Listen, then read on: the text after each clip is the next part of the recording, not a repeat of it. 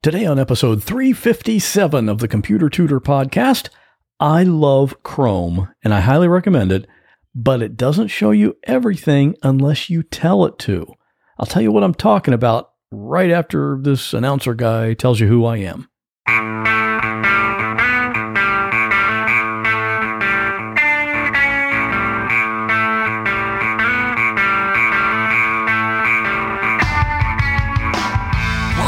Another episode of The Computer Tutor tips, tricks, and advice from a computer pro without all the tech talk. And now, here is your computer tutor, Scott Johnson.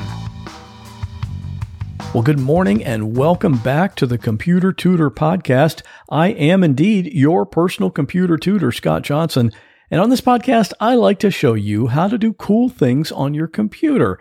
And for what we talk about, you don't need any tools and you don't need any techie computer knowledge. These tips are for any computer user. I fix computers all the time, but sometimes it makes more sense to actually replace the computer rather than repair it. This is something we consider on every project. And if you want to replace your laptop with a really nice one at about half the cost of a new one, get in touch with me. I sell refurbished laptops with Windows 10, of course, and they all have those really fast solid state drives. So whether or not you need a repair or you need a new or replacement computer, I can help. Just give me a call at 727 254 9078 or email me at pctutor at gmail.com. Today's tip can be seen at my website, and that's at computertutorflorida.com forward slash 357. So let's get started. Today's tip might be a little shorter than usual because it has to do with something that's maybe what some people consider to be a little thing. But, you know, sometimes it's the little things that can drive you crazy, right? Like a little tiny stone in your shoe. When that happens, I have to just stop and get it out. Or how about this? When you call someone on the phone and they're not there, so you get voicemail and you leave them a detailed message but then they call you later and ask why you called because they didn't even listen to the message. Or how about this? This happens all the time to me. When I make arrangements to come to someone's house to get their computer and they give me their address, then they start to give me directions on how to find their house. Now, usually I'll just jump in and say, It's no problem. The GPS on my phone will get me right to your front door. But then they respond and say, Great. Well, you just go north on this street for about two miles and then blah, blah, blah. And they just keep giving me the turn by turn directions anyway. Never understood why people do that, but it happens all the time. Or at least it used to when I used to go to people's homes before COVID. Anyway, these are little things. And the thing we're talking about today, which is related to your Windows computer, is a little thing too. It might not even bother you, or you might not have even noticed it's happening. But if you want to fix it, it's an easy thing to fix. What I'm talking about is Chrome. When you visit a website, Chrome doesn't display the full website address. The website address is also known as the URL, which stands for Uniform Resource Locator. That's a great trivia question answer, but that doesn't really matter. A URL is just another name for the actual address of a website. Now, if you want to see what I mean, just go to any website. You could just go to Facebook on your Windows computer. If you look up the address bar at the top, it just says facebook.com.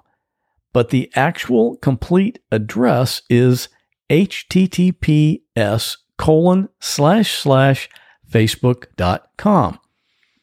For me, I like to see that first part, the HTTPS, because that S stands for secure. It's telling me that this is an authentic, genuine, secure website. If it were not secure, like if the website's security certificate were invalid or had expired, it would just show HTTP, no S. And yes, I know if the site is not secure, Chrome is supposed to display the words not secure somewhere up there to the left of the address bar. That's just another layer of security awareness but for me, I like to see the complete website address in the address bar.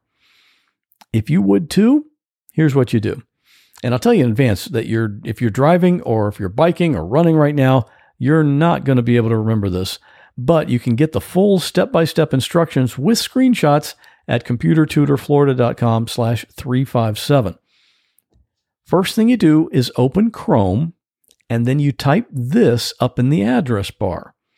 Chrome colon forward slash forward slash flags forward slash pound sign omnibox dash context dash menu dash show dash full dash URLs.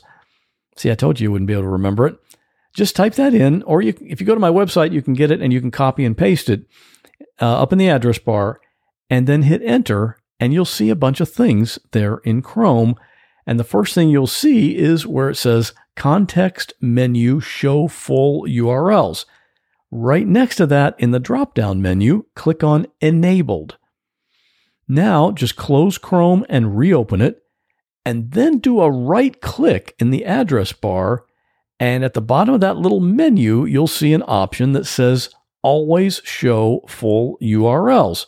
Just click that and you're all set. Now you can go test it. Go back to Facebook and see what's shown up there in the address bar. That's the full website address, including all the HTTPSs and everything. I hope it makes you as happy to see that as it does me. And on my other podcast right now, I spoke with Terry. Back when Terry had gotten out of high school, she was all excited because she was going to be out on her own. She moved hundreds of miles away from her hometown in New Hampshire to the big city of New Orleans, and she moved into her own place. And within a couple of hours, she was a witness to a murder right there on the sidewalk outside of her front door. You can hear that whole story on my other podcast called What Was That Like? You can listen to it on any podcast app or at the website at whatwasthatlike.com slash 62.